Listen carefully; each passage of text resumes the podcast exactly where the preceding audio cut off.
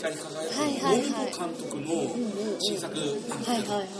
これ最高ですねへえでこれはなんかその子供これも子供を巡る話なんですよ、で森本監督もやっぱ子供の演出すげえうまいですよね、あのなんだろう自然なあのクラス感。へどうしてもなんか小学校とか舞台になると、うさんくさい小学生しか出てこないじゃ中ないですか。学生日記館みたいな。みたいな。はいはいはいいや、まあ、実際の本当に働いてる人から見たらどう感じるかはちょっと置いといて、いわゆる門外観から見た時の,、あの小学生感が、はいはいはい。もうバンバン出てて、こへれどうやって演出してんだろうっていう、うんうんうん。すっごい自然な感じが出てる、うんうん。本当に手腕がすごいなへでもあのやっぱその子供を巡る話で、あのまあその主人公オムニバスなんですけど、あの虐待を繰り返す母。あそんなそんな重いテーマなんだ。へとあとは新任教師の高良健吾とあとはなんかそのもう一人あの地方認知症のおばあちゃん、まあ、この3人をこう軸に話がオムニバスでこう進んでいくんですけどで世界はつながってるんですはいはいはいはい。その3人同士が直接関わり合うわけじゃないんですけど、その学校の生徒を通してその3人が関わり合っ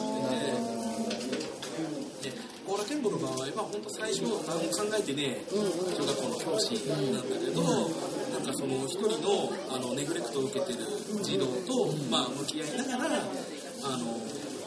自分の、まあ、教師としての使命にこう目覚めていくというか、本当にこう教えなきゃいけないことってどういうことなんだろうっていうこ方に話が言っていくのと、あとはその、小野町子の方は、とにかくひたすら子供に冷たくして虐待してってシーンが続いて、結構クライマックスまで続くんです。で友達、そのママ友役で池脇千鶴が出てるんですけど、でその池脇千鶴との関係の中で、まあ、彼女もまたって、てんてんてんっていうところ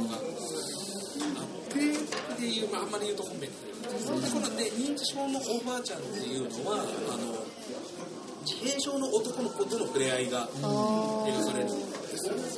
でもなんかその認知症とか、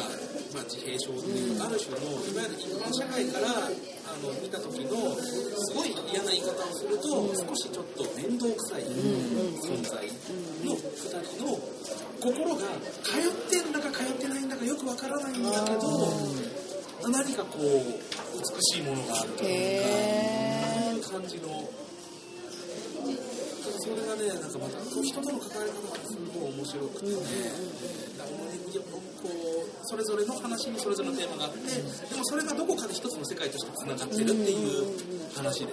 えへこれはすごい、まあ、あの本当じーっとしましたね。えめっちゃいい映画だなと思ってこれは万人におすすめしたいまだやってます。なんかこれやってますよね見てみよう。で何よりこの「そこのみにて光り輝くで」あ。あの池脇千鶴すげえハードな役。私見てないんですよ。見てた見てあ見てた。結構ハードですよ。そうですね。で濡れ場もかなへしかも決して幸せな濡れ場じゃなかったりもするし。であとあの高橋和也のあの「そこのみにて光り輝くの」あのヤクザいいやそのそういう悪い植木屋の社長みたいな役で出てたじゃないですか。でその2人が今回はいい人で出てるんです。えこれがまあちょっと王監督の目配せじゃないですけど、で今回はちょっといい役やってもらおうかなっていう、この辺の褒美感も、俺らも見てて、なんか、ああ、よかった、この人たち悪い人じゃなかった まあ、池内千鶴は前作でも別に悪い人ってわけじゃなかったんですけど、あの今回はすごく幸せそうで、よかったなっていう。裏なんかあるに見えないえ？いい人に見えるもしかしたら分かんないですね。まあ、え映画上ではいいとこしか見えてないけど、裏では、タグか姉ちゃんの匂いすると、って。もしかしたらそうかもしれないけど、まあ、いい人だ今日はすごいいい人でよかったなるほどなるほどなるほどのもある。そこの見てを見てなかったもしそこを見てもぜひ見てほしいし、あそうその時にはいいと思う。結構、ただ最後の、結構その、甲羅健吾が、ある程度、とこう正解ちょっとして、まあ、本人も最後分かんないんだけどねと言ってはいるんだけどやっぱりこういうことが大事なんじゃないかっていうそういうなんかアンサーっていうか、打ち出しはもしかしたら人によっては深いかもしれない。ですはきれい事するとあなるほどなるほど。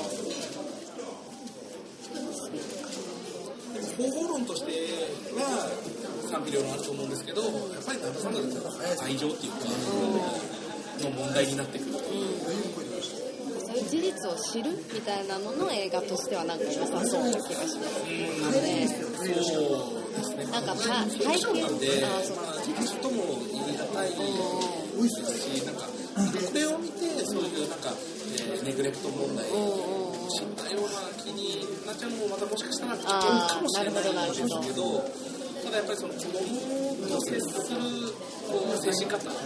や結構やっぱ分かんないじゃないですか、子供いないし、子供いつか自分が子供が生まれた時とか、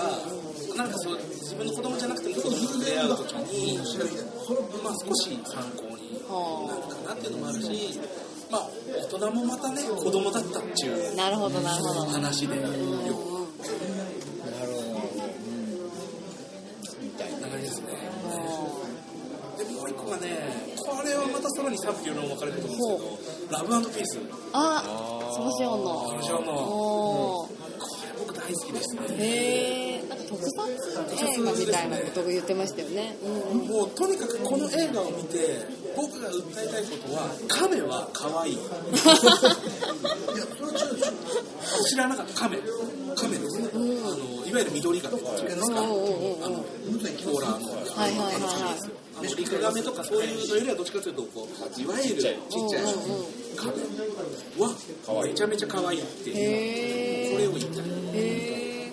か買いたくなります。買いたくなる。まああの実際亀買おうかなって今。ちょっと本当に考えてますへえそんなに？へ亀は可愛い。えとにかくその一点でワンシューで見に行っていただいても構わないぐらい損しないとまあ、そうなんだ途中から特撮になっちゃうんですけど、二重になっちゃうんですけど、最初はリアル亀が出てくるんですよ。はいはいはい。まあ可愛い。へえで、まあその途中からまあ急にすっごいファンタジーの話になってくる急になんですね。急にファンタジーのおまあ、まあ最初からあるんでしょ。ファンタジー一応ファンタジーなんですけどね、なんか長谷川博己がはいうはいだつの上がらないサラリーマンで、うんうんそのうだつの上がらなさっぷりの表現があまりにもあの飛躍しすぎて。るーはいはいはいはい通勤支援で電車の中が出てくるんですけど、あの電車のその車両に乗ってる全員が長谷川博己のことを見下した目で見てるっていう。あ演出だったりとか、会社の全員がそいつのことを笑ってるとか、ーはいはいはい。ちょっとやっぱそのシオンっうんぽい、うん。ちょっとぶっ飛んだ演出ちょっとあの、やっちゃってる。方のそのシオンな感じっていうか、あーあじゃあ結構楽しめるかもしれないですね、そうなんだ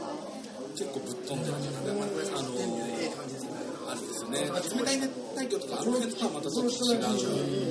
ーンというか、ちかというと地獄でなぜ悪いとか、あああいうやりすぎ感にああそうなんだ。ちょっと近い感じはありますね、演技の仕方とか。なんかいい意味でのインディーズ感っていうかなんかすごい出てるですよ。ああそうなんだ。だからあの多分今 CG とかに慣れちゃってる子供からしたら、最後の特撮シーンとかもすげえ安っぽく見えるかもしれないんですけど、あれが可愛いんですよね。へえ愛らしい愛おしい、うんうんうんでねその本当にねクライマックスのシーンがねああうまいなっていうあもう言いたい。えー、すごい見たい。なんか私の思ってたラブピースってもう最近もうバンバン映画出してるじゃないですかそのシオンそう俺数えたら今年邦画見てるうち3分そのシーンの映画だったえー、すごいだって、ラブピース見てて、新宿スワン見てて、で、あと、あれ、最近リアル鬼ごっこ見て、とか、はいはいはいあ、でも3本か。でも6本ぐらいあったかななんか、本当に3、4なんかも。うどんどんどんどん撮っていってるからなんか私地獄でなぜあれすごい好きで